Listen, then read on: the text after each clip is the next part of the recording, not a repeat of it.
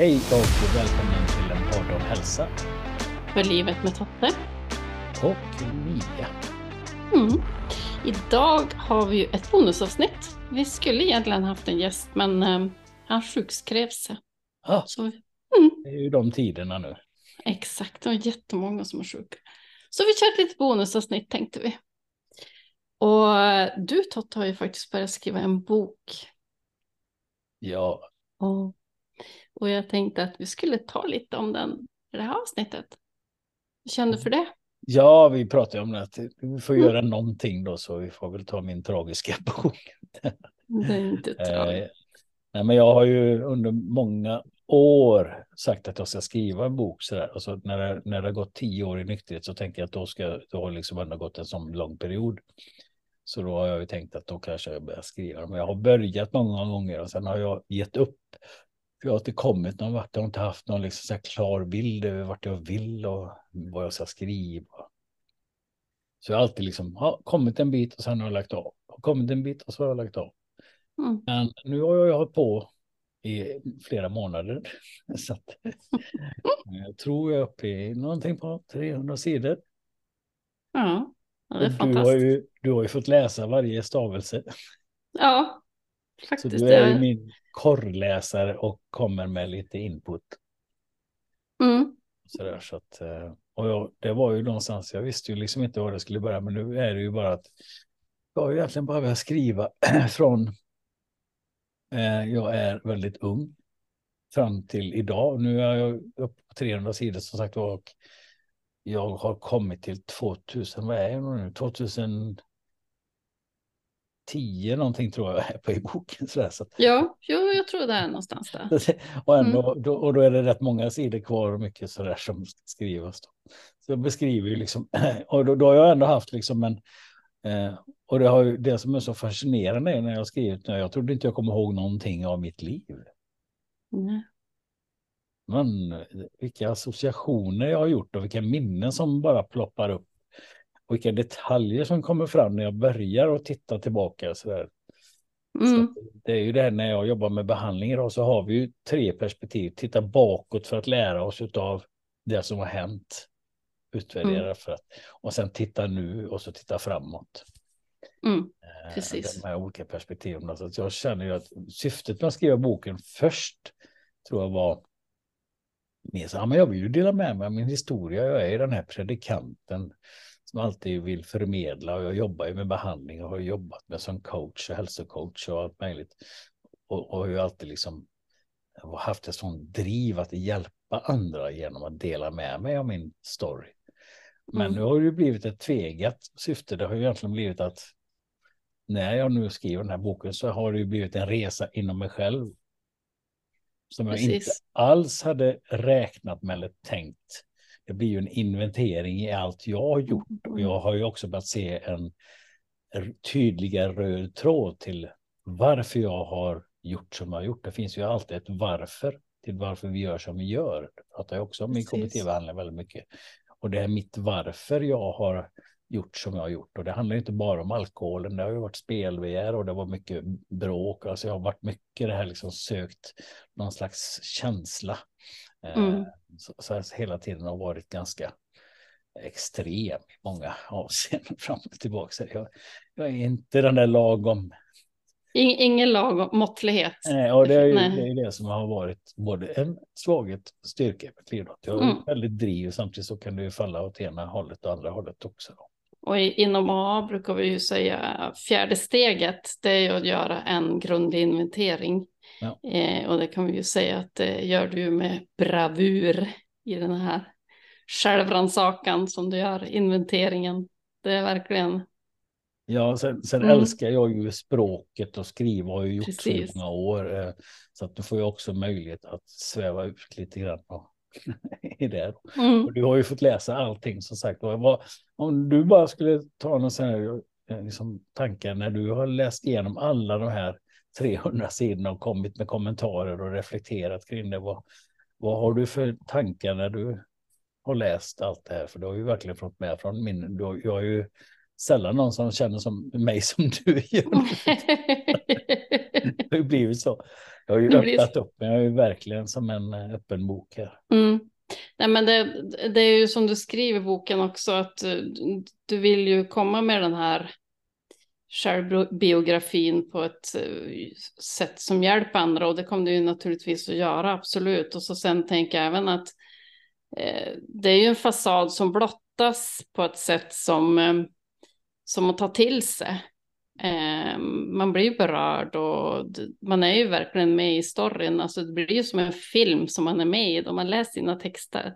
För du skriver så ofantligt bra. Så nej, jag, jag tyckte riktigt, riktigt bra och riktigt kul att få läsa. Och hur den här snaran som dras åt efter Mm. varje kapitel, det blir så mer och mer tydligt på- dina beteenden och ditt sätt, hur, hur livet har varit och hur det har sett ut. Och nu då du kan titta tillbaka och se de här stunderna som, som verkligen har, har blivit nå, någonting som har påverkat ditt liv framåt också. Även som du, du kanske inte ser dem idag, men du har med dem på ett sätt. Nej, Mm. men, nej, men det är lite grann det jag gillar ju också att använda lite självdistans och humor och försöker liksom att skriva lite. Jag har ju rätt med en, en del roliga incidenter som har hänt. Alltså, Mm. Alkoholen har ju verkligen inte bara varit något negativt, vi har haft väldigt roligt och det glömmer man ofta att tala om. Som varför jag, man fortsätter dricka är för att man har jävligt kul med alkoholen också och många roliga minnen. Och det, ju, Mm. och det har ju smugit sig på det som säger att det är som en tjuv om natten med, med beroende. Det kommer inte på en dag, utan det här är ju en lång, lång, långsam process. Tills, Mm. tills eh, jag nu hamnade där jag, där jag hamnade till slut i vändningen kom då. Mm. Och, och, och eh, vi tänkte ju att vi pratade innan här, att vi ska göra några nedslag. Jag läser lite från boken. Mm. Jag försöker läsa lite fritt så där, om jag följer det kanske inte slaviskt utan jag brukar alltid improvisera. Jag kan ju aldrig läsa en text utan att förstärka. Så. Nej, men just det här att jag kan börja lite grann i början och skriva lite grann här och sen så blir det någon rolig incident eh, om skriatiden. Och, och sen är det ju, det är ju någon eh, liksom från början i barndomen där på Ekängsgatan och sen en kommer jag ju avsluta med en, en ganska, eh, vad ska man säga, kaosartad eh, händelse. Eh, som egentligen är en sån här som när, idag när jag har behandling med klienter i, så, så brukar man tala om ett, ett moment i KBT när det är så att eh, vi gör en övning här som heter motverka positiva förväntningar av drogen eller alkoholen av. Drog, alkohol är en drog så att säga. Alltså att det är att man förväntar sig alltid att det ska bli. Varför tar jag det? Jo, men det är för att lösa något, för att må bättre. Jag använder alkohol eller droger. Mm. Eh, och jag förväntar mig att det ska bli någonting bra och det blir ju en omedelbar belöning och omedelbar kortsiktig lösning och det är ju det den är. Och då för att motverka positiva förväntningar utav, av eh, droger och alkohol så, så bör- börjar man, så brukar man säga att du ska, man ska försöka ta fram situationen där man befann sig i helvetet. Liksom då, för att komma ihåg och inte glömma hur det var. Mm. För att liksom dit vill jag aldrig igen. Nej. Då tar man fram några sådana situationer och en av de här, jag skriver ju många sådana situationer här som där jag borde fattat, men beroende är ju inte, för, det är ju inte logiskt, det är inte Mm. förnuftsmässigt. Det är så många andra drivkrafter, så här borde ju vem som helst fatta, men varför fortsätter jag? Det är ju galet. Nu har jag ju lärt mig, men och du kommer ju också Mm. bjuda på en historia som allra sista eh, i Mm. här då. Så Absolut. jag kommer liksom att börja liksom med någon slags liksom, liten boken och sen, eh, sen så även då att du avslutar med din eh, händelse då, och att det är viktigt att förstå och det, det, det talar jag om för att det är så viktigt att för den som inte riktigt förstår hur galet det här med beroende är, att vi, det finns liksom ingen logik i det. Det är ju likadant som att alla, många röker och vet att det är jättefarligt för hälsan, men man gör det ändå. Vi gör saker som är då skadliga beteenden hela tiden. Mm. Vet att det är skadligt, men vi gör det ändå. Mm. Och det här vi kommer berätta om det är så galet så att det, det är liksom bara här, "Ja, varför lär man sig inte? Och det kan jag ju se idag att ja, men det är så starka krafter. Det är starka krafter. Det är därför det är absolut. beroende. Det är kontrollförlusten som blir total. Och det är därför man blir beroende. Det är inte jag som styr längre, utan det är ju beroendet. Helt enkelt. Exakt. Kidnappad hjärna som vi säger också. Kidnappad hjärna, precis. Mm. Ja, Mm, jag tycker att du kan börja Totte. Börja jag tänkte jag, jag valde ett stycke här i, i början här som bara för att ringa in det lite grann så, så får vi se då. Eh, Jag läser väl lite grann så här fritt här då, men det börjar med meningen här. Jag valde frihet. Jag valde livet. Jag har även valt öppenhet. I många år levde jag i raka motsatsen. En kvalmig lögn och en uppdiktad fabel om mig själv.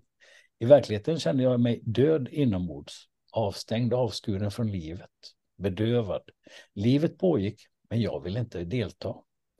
Jag trodde jag deltog, men allt var en del i självbedrägeriet i mina försök att lura mig själv och min omgivning. Lögnen blev min livsluft. Det som i många fall definierar ett beroende är kontrollförlusten. Öppenhet är för mig en motkraft och bromsmedicin. Ärligheten mot mig själv och öppenhet har hjälpt mig att jag inte ska börja inbilla mig att jag kan kontrollera mitt drickande igen. För den som är aktiv i sitt drickande blir förnäkelsen och förringandet en reflex. Tankar som rättfärdigar den som är beroende att dricka fyller en viktig och väsentlig funktion. Den tillåter oss att fortsätta. Jag har kontroll. Så farligt är det inte. Nej, men se på han eller hon, den dricker nog mer än mig. Jag kan sluta när jag vill. Ja, men jag sköter ju mig. Jag har ju jobb. Jag betalar mina räkningar, tränar på gym och jag sitter inte på en parkbänk. De här tankarna och många liknande tankar använder jag för att rättfärdiga och tillåta mig att dricka. Sen läste jag ju ett citat här när jag gick behandlingen som är att, att lura andra, det är allvarligt. Att lura sig själv är ödesdigert. Då insåg jag att det här gäller ju mig. Det var verkligen en wake-up call. här.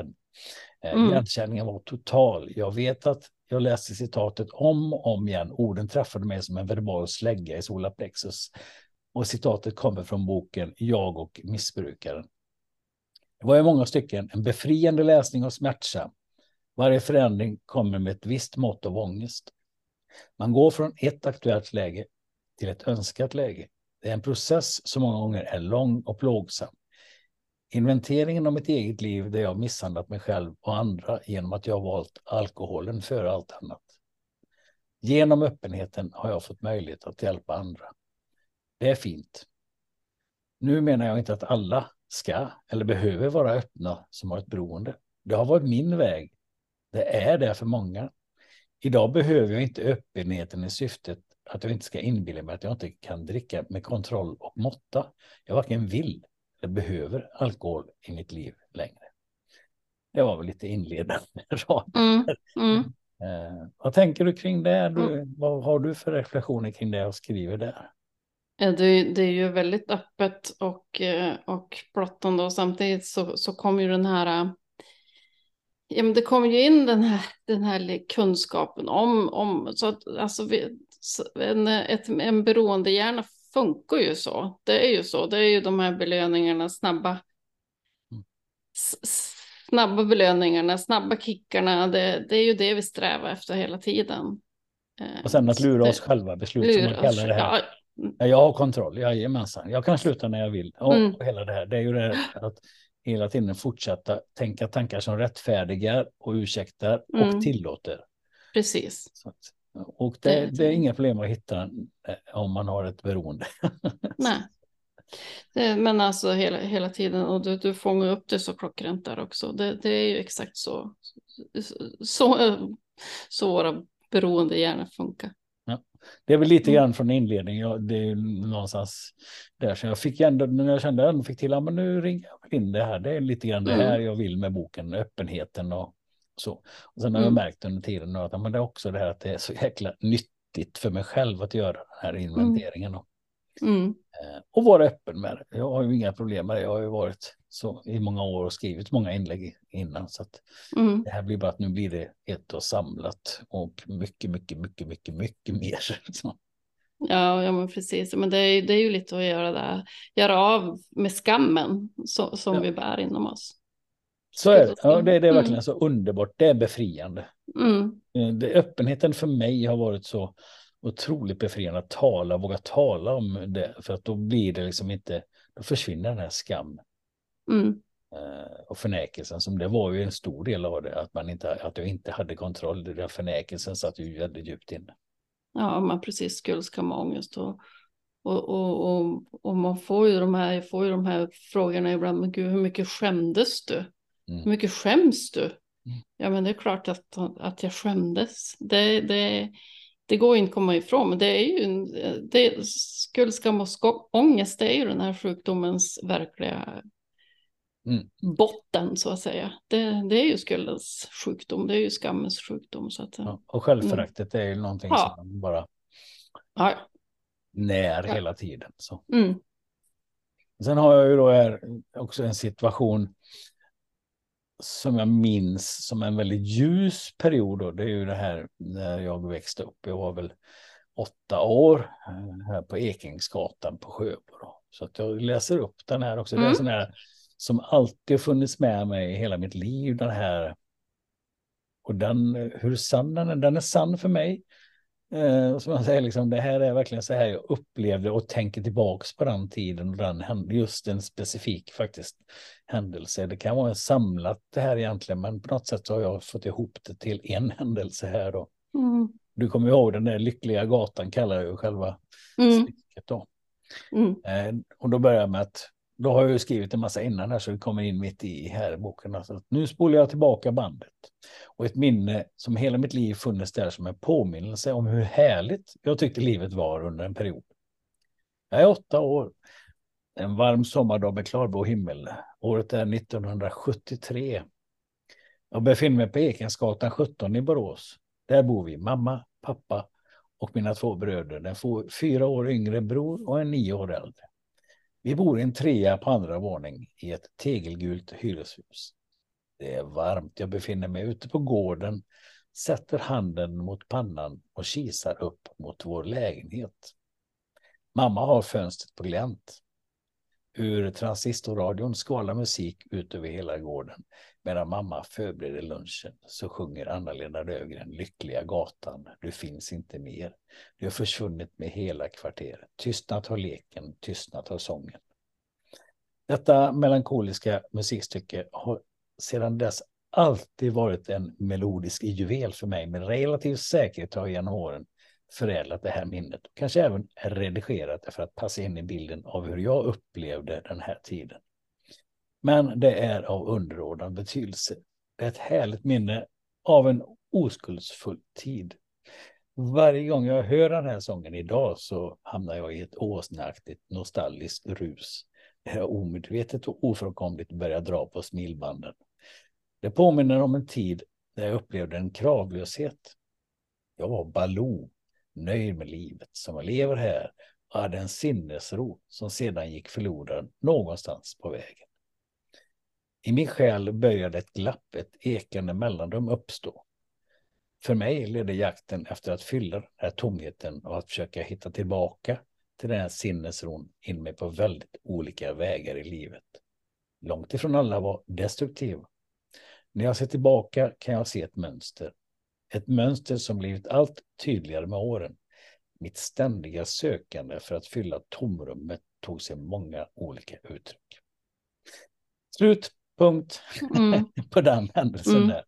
Eh, vad tänker du när, du när du hör det här? Eller, du har ju läst det också. Ja, precis. Och det här det är ju så, så väldigt klockrent beskrivet här. Alltså, det är ju så fina ord. Det är så fin händelse så att man får ju som... Jag går ju och nynnar på den här lyckliga gatan. det kommer jag att nynna på ikväll nu. Jag går och lägger mig och fastnar den här. Men direkt, direkt jag läste det här stycket så kom ju den här låten upp. Ehm, och jag förstår, men det, det är ju sådana här bilder som, sådana här ljusa bilder som, som man kanske gör om på ett sätt så att de blir väldigt ljusa och bra. Och det är ju sådana här minnen vi behöver för att kunna fungera i vardagen, kunna titta tillbaka på sådana här ljusa stunder som har varit. Eh, och som du skriver att du, du ständigt försöka fylla tomrummet med de här olika uttrycken. Och det, det, jag förstår också den meningen att det blir som ett sökande, ett jagande som du hade då. Ett beteende som, som gick ut på att kanske, du kanske inte visste om det själv just då, men nu då du har satt ner det på pränt så blir det som tydligt för dig också att den hade betydelse den här stunden för att den var så ljus och den var så stark och det är sådana här starka ljusa minnen som vi försöker eftersträva hela tiden för det är ju så bra. Ja, och det är ju alltid, vi har ju, de flesta av oss har ju alltid min, goda minnen av en period mm. i livet eller händelser och så där som man, man, kan återvända till. Och jag vet att man kan liksom, jag vill tillbaks till den där eh, kravlösheten, där jag mm. liksom var älskad för den jag var och inte liksom kände liksom det här att jag var nöjd och tacksam där jag var. Mm. här och nu. Mm. Eh, mm. Medan sedan på något sätt så hände ju saker och det kommer ju fram i boken var mitt enda sökande och jagande av olika variabler. Jag blir slagskämpe och jag, ja, det är allt, allt på vägen där. Det är ju otroligt mycket som jag kom på. Oj, har det varit, var det så illa? så att ja, jag lärde känna mig själv kan man säga. Igen. Ja. Mm. Mycket mm. som jag inte har funderat på på typ 40-50 år nästan. Eh, så att, ja, det är lite häftigt. Men den här händelsen är ju så otroligt stark för mig. Ja. Och, och den och är det... som jag så skriver här att kanske är den något redigerad men den är sann. Mm. Jo, den är sann. Mm. Absolut. Och jag tänker att det, som jag säger, det är ju de här ljusa, ljusa minnena som, som, som väger väldigt mycket i, i livet som, som är bra att kunna plocka fram då det är lite mm. tungt. Då har vi två. Första en liten inledning där som får man mm. Sen kommer den ljusa perioden där på Ekensgatan när jag var åtta bast. Eh, och sen så bestämde vi att vi skulle hoppa fram till några år där. Jag kanske var 16, 17 år. Jag, var, jag tillbringade några somrar på Skria. Mm. Och där har jag skrivit rätt många roliga, jättemånga härligt roliga minnen där faktiskt. Ja. Det var mycket alkohol, vi hade så roligt samtidigt, men jag kunde mm. också se min gränslöshet fanns ju där. Mm. Också. Väldigt mm. tydligt i mitt ty sätt att dricka. Eh, blir tydligt här att jag dricker ju aldrig lagom. Liksom. Men här, här har vi en händelse som sticker ut. Det har ju egentligen inte så mycket med mig själv att göra, utan du, vill, du tyckte den var rolig. Du valde mm. den för att den var en Precis, rolig. Jag tyckte den var jätterolig. Det var ju några grabbar som hyrde en sån här badhytt några år där eh, i Skria. Och, och, detta är en av grabbarna som en händelse som, ja, det var många sådana händelser. Du, du sa det var mycket du har varit med om. Jag, ja. jag hade inte en aning om att jag hade varit med sen jag började skriva. Det här är också en galen, bara enkel grej som, bara, som lättar upp liksom skrivandet. Det, det, var så många roliga händelser så det var så svårt att, att välja ut en, men den här tycker jag var riktigt Ja, du tyckte det, så vi drar den då. Mm. Eh, så någonstans, vi hoppar rakt in här då, det är i alla fall.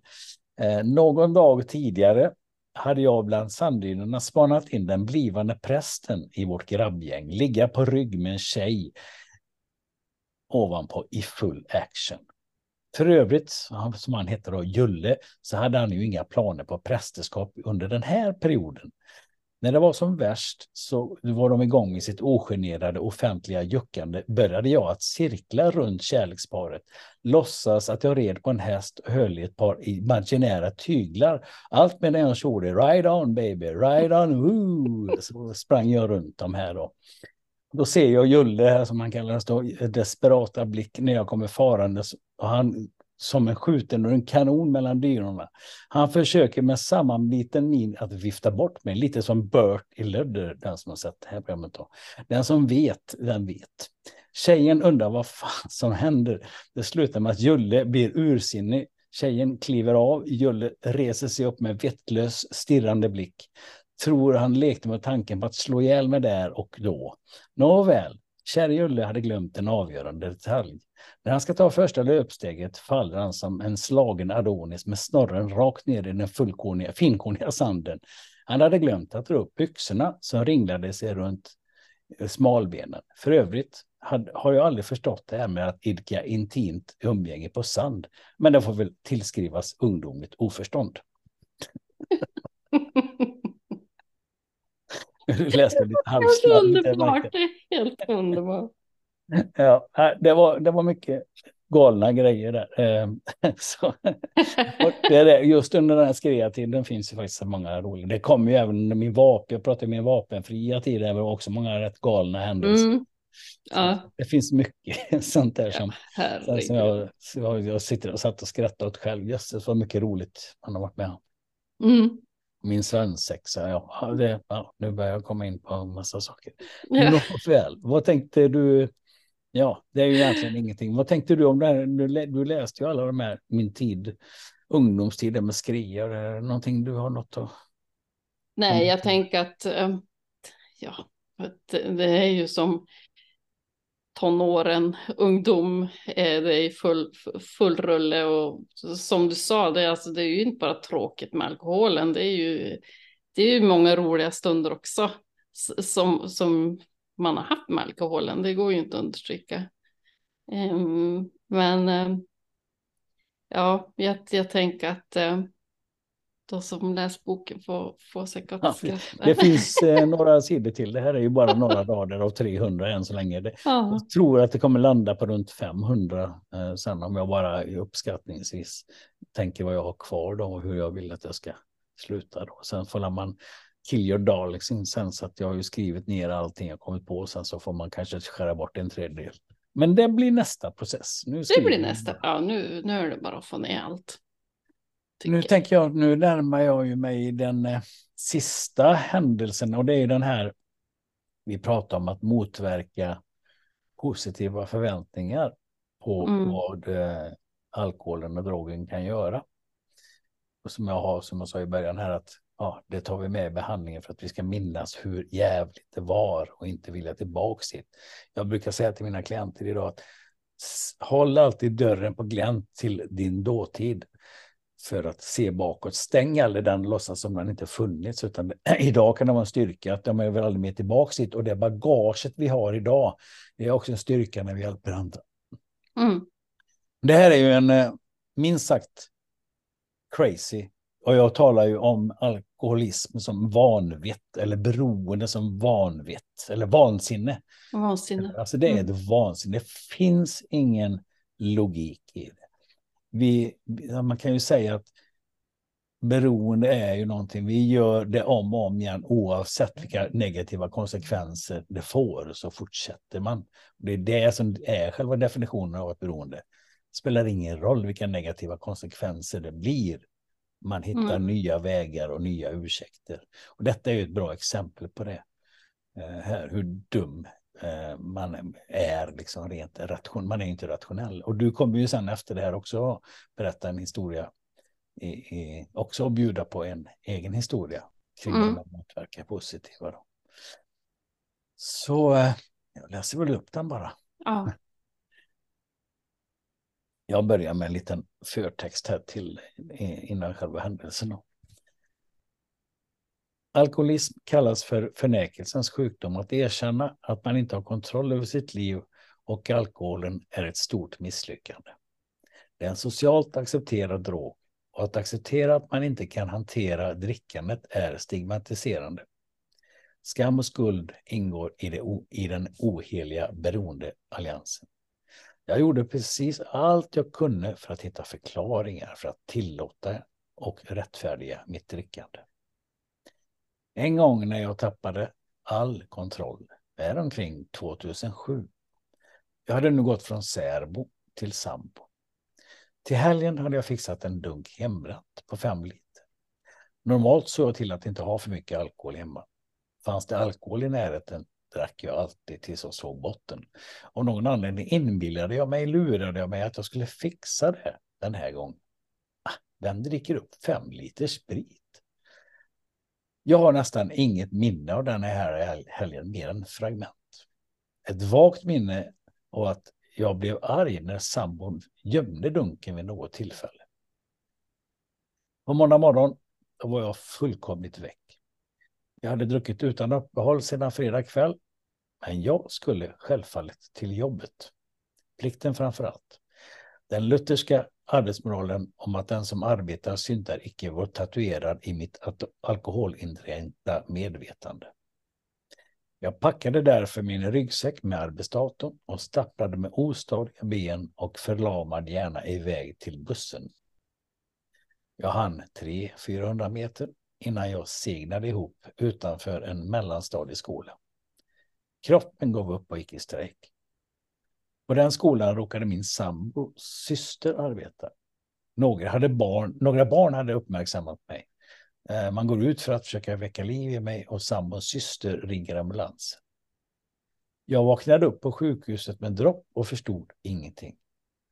Jag får panik, drar ut slangarna, går rakt förbi receptionen utan att säga ett ord och raka vägen hem. Minnesbilderna var som en surrealistisk tavla. Jag försöker lägga ett pussel med bara bitarna utan kartongen med motivet. Jag föll. Jag ville krypa ur mitt eget skinn, ur min hud, knäppa med fingrarna och vakna upp ur mitt självpåtagna helvete. Jag hade tre dagars ackumulerad hembränd sprit i kroppen. Jag hade legat med dropp och min kropp var i limbo och nerverna trasiga. Kan inte få fram ett ord utan att briska, brista i hulkande gråt. Beroendet saknar all förnuft och är ett vansinne, ett vansinne jag valde, gång på gång. Nu borde jag utom rimligt tvivel förstått att jag hade problem med alkoholen. Tänk, ja, tänk om det ändå var på det viset. Men ett beroende är ett vanvett där förnuftet saknar plats. Hur tänkte en beroende i mitt fall? Jo, mer som ett olycksfall i arbetet, en slump. Jag fick ju helt enkelt se till att inte avvika från min regel om att inte ha för mycket alkohol hemma. När jag mådde så sämst och ångesten hamrade inom mig hade jag säkert en flyktig tanke på att nu får det vara slut. Efter en vecka var den tanken bortblåst. Jag skötte mitt jobb, tränade, var inte utslagen och satt på en parkbänk. Nej, nej, det där var bara en engångsgrej. Lögnen kunde fortsätta. Jag var störd, men inte skakad. Jag sjukskrev mig på tisdag, kanske den första gången i mitt liv på grund av alkohol.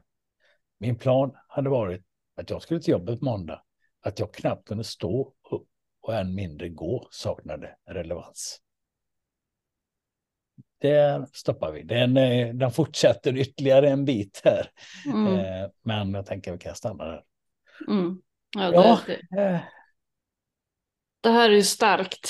Oh, jag får riktigt... Uh, alltså jag känner jag får som en knut i magen då, då jag hör du och även då jag läste det här. Alltså det, känns, det känns på riktigt. Det, det är ont. Ja, det gjorde uh, med mig. Jag fick faktiskt riktigt... Uh, jag har ju skrivit den, men när jag läste den så fick jag, det gjorde, det var faktiskt jobbigare än vad jag trodde. Ja, alltså det, det var det, riktigt tufft faktiskt. Jag kände att jag, Ja, det, det är riktigt. Nej, det, äh, mm. och det är ju så. Det, det, är ju så här som, som våra hjärnor fungerar i, i beroendet här också. Alltså det, det, det, fin, det är vansinne i, i allt. Du vet, man hittar som du där, ja men, du, ja men då hittar du ju en lösning på problemet. Och det var ju att du inte ska ha hemma så mycket. Ja men, ja. En annan skulle kanske, ja men en, in, en som inte kanske är i det här vanvettet och riktigt så förlorad skulle kanske ha sagt, tänkt att ja, men det, här, det här är ju inte bra för mig. Det här, alltså, hur, hur tänkte jag här? Jag måste göra någonting åt det. Ja, jag hade ju den här lilla, lilla flyktiga tanken att nu får det vara slut. Men sen gick ju mm. några dagar, någon vecka. Sen så... Nej. nej. Det var bara en olycksfall i arbetet. Mm. så det, jag får se till att inte ha så mycket hemma helt enkelt. Det är det som är problemet. Jag kan inte ja. köpa fem liter sprit. Det var ju det problemet låg, inte att jag var helt galen och beroende. Nej, ja. alltså det, det, det, det är starkt. Oh, jag bara... Ja.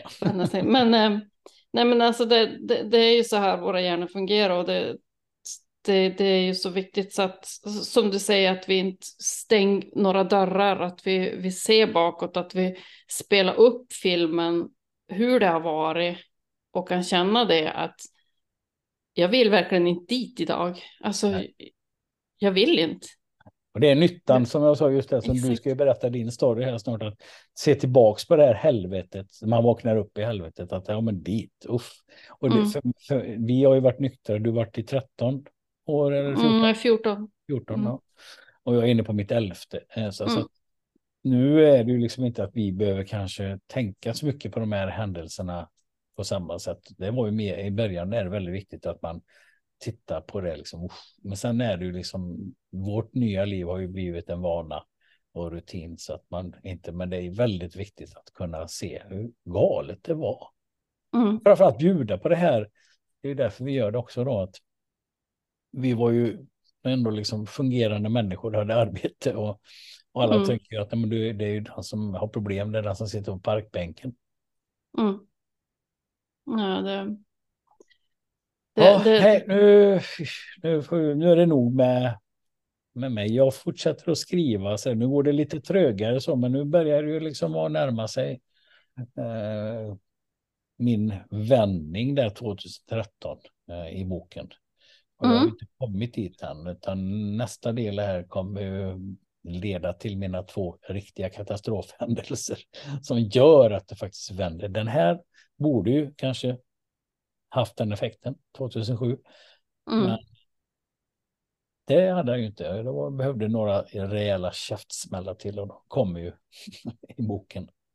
Du var inte riktigt Innan där. jag fattade och mm. tag i det hela. Ja, eh, det, det är ju så. Så att, eh.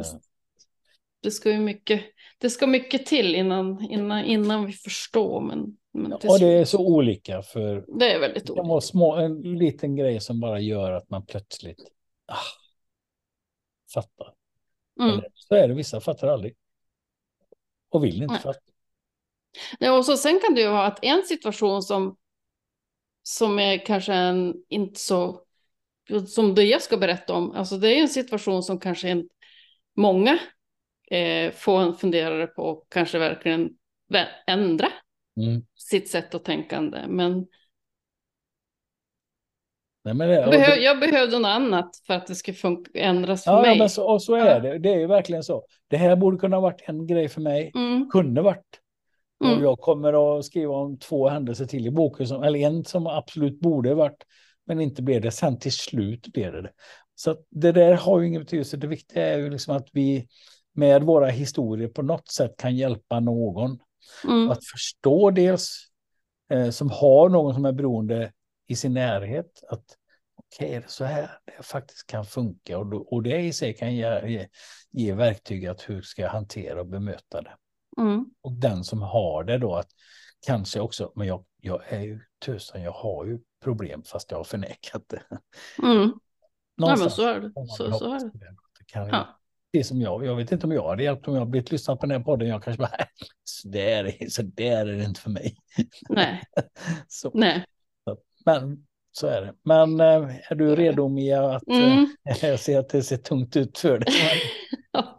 eh, alltså det här är ju som en, en händelse som som man kanske inte går ut så, för jag faktiskt inte ens berättar för dig och då är det ju faktiskt väldigt, väldigt allvarligt. Ja, vi pratade om det innan det, jag tänkte mm. wow, det, och vi, du är ju redo i alla fall. Ja, ja, ja, ja, ja, jag har ju berättat för, nu, alla mina närmaste vet ju som om det, men det, det här var ju ett par månader innan jag kraschade totalt. Eh, så eh, var det ju en morgon efter jag hade, jag hade druckit på på kvällen och i vanlig ordning så skötte jag ju, jag räknade ut ungefär hur mycket jag skulle kunna dricka för att kunna köra dagen efter. Um, så eh, jag gjorde ju det och så på morgonen efter så får jag och körde till jobbet. Uh, då jag kom till jobbet så parkerade en bil bakom mig och utkliv två stycken civilsnutar och knackade på rutan. Och så säger de så här, eh, kan du blåsa? Ja, så är det kan jag. Så jag blåste och hon bara, ja, det var en kvinnlig polis. Hon tittade på den andra och så, så minns jag vad hon sa. Vi har en träff, sa hon. Vi har en träff.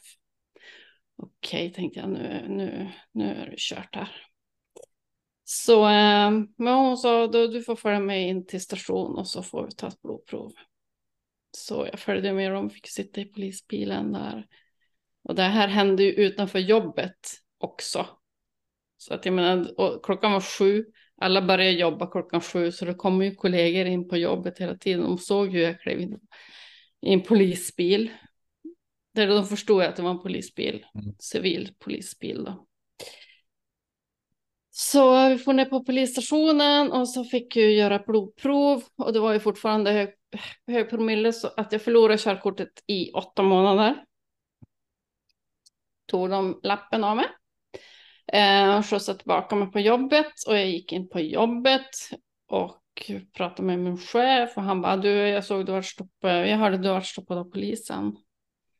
Ja och jag körde för fort sa jag. Mm. Ja visst tyckte han. Mm, Han trodde säkert. Nej, nej, nej, Nej, nej. Nej, men då berättade jag som det var att jag åkte dit, jag åkte dit för um, rattfylla helt enkelt. Mm.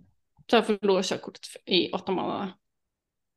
Jaha, hur tänker vi här nu då? Han sa, ehm, jag kommer skjutsa hem dig, eller du, du får åka hem för dagen och så får vi tänka över hur vi ska göra det här. Det var då, då jag började få, få den här insikten om, om, om att ja, men jobbet började få insikten om att hon behöver hjälp. Mm. Det, det, det var ju här ungefär, ska jag tro. Eh, men i varje fall, eh, jag åkte hem och berättade för mina barn. Eh, och de visste om det.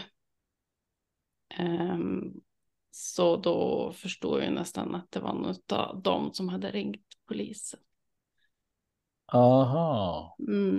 Eh, men, eh, och jag, jag är tacksam över att de gjorde det. Eh, Mm. det, är jag. det. Det är inte frågan om det. Men då så kom den här, eh, först kom ju den här alltså, skammen och så här, "Men vad fan håller jag på med? De tankarna kom ju. Mm. Men, eh, och sen kom den här tanken att alltså jag måste ju börja räkna om här på kvällarna hur mycket jag dricker. Alltså den tanken fick jag, alltså nu måste jag göra någon ny matematisk omberäkning här på, på hur mycket volym jag får i mig, Mm. hur mycket promille. Hur mycket du förbränner per... Precis. Ja. Så jag fick ju fram med block och penna och försöka räkna om och göra en ny kalkyl där. Ehm, och normal hjärna skulle nog kanske ha tänkt så här och ja men nu kanske du, alltså ett wake-up call nu, det här kanske är en dags för dig nu att, att trappa ner eller sluta eller men de, de tankarna fanns inte. Jag var inte klar. Det var jag inte. Eh, utan tvärtom så såg ju jag det här att för det, det var som en liten befrielse för mig faktiskt att förlora körkortet. För då slapp jag köra bil. Då slapp jag tänka på att jag skulle köra bil. Då kunde jag ju faktiskt inte behöva, jag behövde inte de här beräkningarna Nej. igen. Tänkte just det, då, då slapp du räkna. Då kunde du Mm. dricka utan att behöva Precis. tänka på liksom vad Mm. du ska köra dagen efter. Så det var så din hjärna funkade där. Så funkade min hjärna där. Ja. Och Mm. detta är ju ett jättebra exempel på hur beroendehjärnan fungerar. Mm. När, när man inte har liksom nått vägs ände då. Eh, för det hade ju inte det, utan det här såg Mm. du liksom bara som, som jag, som ett olycksfall i arbetet. Precis. Så, det. ja, men nu måste vi bara ändra strategi här. Precis, nu måste vi lägga dricka, Eller att Mm. man hade problem, utan nej, men nu ska vi bara se här. Det här, då får vi tänka oss för. Jag får ju inte köpa hem sprit i fem, dunk, fem liters dunkar. Och du Mm. slapp ju beräkningen där och Mm. börja beräkna när du fick tillbaka körkort. Alltså, ja, visst är det, eh, det, det vansinnet vi pratar om precis det här att Ja, det finns liksom ingen logik i det och det är det som definierar och kännetecknar ett beroende. mm. Ja men helt van, va- vansinne. Ja, och det är sådana här händelser som också är, är, tänker tillbaks Mm. på liksom att usch, jösses, vilket bra liv vi har idag. liksom Eller hur? tänka Ja. tillbaks på hur Mm. i helvetet det var, hur, hur liksom upptagen hela ens kropp och sinne och själ var av en enda sak att få dricka. Rör inte mitt alkohol. Liksom. Inte rör inte min kompis, den rör inte min alkohol. nej, rör inte min alkohol. Men men alkoholen är- är ju ens bästa vän. Ja. Så är det ju. Och det är ju verkligen att Mm. börja begripa det, att det, det är ingen, alltså det är ingen som har, man kan inte informera någon om att det är inte bra för dig att äta för mycket. Det är inte bra för dig att röka. Det är inte bra. Alltså, det hjälper ingen. Nej. Eh, du måste få in en motivation, både inre och yttre motivation till att komma till egen insikt. Att bara få information om att något är fel, det vet vi allihopa. Mm. Det ändå. Det, här ska. Mm. det handlar om att eh, för att nå fram så att säga. Det är konsekvenser. Du och jag fick ju till slut sådana konsekvenser. Mm. Ja, alltså, det, absolut. Det, då är ju frågan om liv, liv eller död Ja. för mig. Så att, Och det var, ju, det var ju för mig min konsekvens Mm. som jag också kommer skriva om i boken. Jag har skrivit om det på sociala medier och du har ju med dig i ditt avsnitt i, i podden i första Mm. avsnittet, allra första avsnittet i podden Mm. din story där. Så den som vill lyssna på hela din story där, den är ju fantastiskt berörande den historien. Också hur det faktiskt sen ändå vände för dig. Så kan man ju lyssna på det. Precis. Och du har ju också ett avsnitt där man kan Ja. lyssna på din story. Mm. Och det var ju liksom bara, det är lite roligt för nu, det var ju liksom, jag kommer inte ens ihåg vad jag pratade om där, men nu har jag ju skrivit 300 sidor om nu är det mer utvecklat Det kan vi har jag utvecklat. Så är det.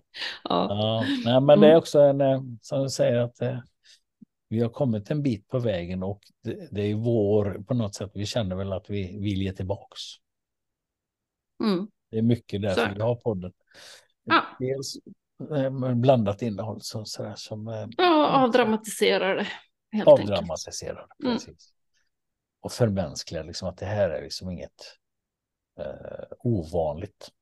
Nej. Det som jag sa att ett- 1,6 miljoner svenskar har ett riskbruk som är skadligt för hälsan. 300 till 400 000 idag är alkoholberoende. Så nästan Mm. 2 miljoner som idag eh, har direkta problem med alkoholen. Och sen tänker vi då att det kanske är tre, fyra stycken i den som drickers närhet Mm. som får konsekvenser. Då är vi uppe i kanske 50 procent av Sveriges befolkning. Ja. Och vi romantiserar alkoholen som är lika mycket en drog som alla andra droger. Och till och med Oh ja. som Joar Gutestam säger som är beroendeforskare, även den skadligaste av alla drogerna rent medicinskt. Mm. Så att, och ja, sen tycker jag liksom att var och en gör vad, vad hen vill. Eh, och dricker och sådär eh, om de vill och jag har inget emot det men får man Nej. problem oavsett om det är hasch eller om det är alkohol och du blir beroende så är det ett problem. Precis. Börjar med få en drog som du- konsekvenser Ja, som... konsekvenser för Mm. hälsan, för relationer, för livet Mm. överlag. Så att säga. Det är ju det det handlar om. Mm. Och det finns hopp. finns verkligen hopp. Och det finns så, det finns så fina personer som om man nu söker hjälp, vågar söka hjälp, be om hjälp så finns det så otroligt fin hjälp att få. Det är ju det som vi säger. Det finns två saker som vi ibland säger. Lära sig säga nej, den sociala färdigheten och att be om hjälp. Ja, Ensam är aldrig stark. aldrig. Och det var ju så vi har löst våra problem. Och det är det jag ser också. Att be om hjälp ensam är inte stark. Nej, Det kan vi Absolut väl inte. avsluta med, tänker jag. Det Ja. bra. det är ett bra avslut. Ensam Fantastiskt att höra på din historia. Jag har ju inte hört den innan, så det var absolut första gången jag hörde den. Ja. Ja, den där, eh, ja, men nu är du ute. Nu är det ute. Och nu är det. Det är bara för mig att fortsätta skriva på boken. Och så får Exakt. vi hoppas Det- att ingen mer poddgäst sjukskriver sig så vi slipper göra de där bonusavsnitten. Nej, det var jätteroligt. Det var jättekul. Ja, Vi bara tog det så här, ja, men vi gör någonting och så blev det det här då. Så vi Mm. får hoppas att det hjälper någon. det, ja verkligen. Ja. verkligen. Men eh, tack så mycket Mia. Tack. Så fortsätt ni... att skriva nu, för nu Ja, ser jag ska fortsätta skriva. Ja. Och ni, ni som har lyssnat, fortsätt att lyssna på podden och dela gärna podden. Glöm inte det. Ja, mm, dela. Dela. Hej Lyssna färdig. Hej. Hej.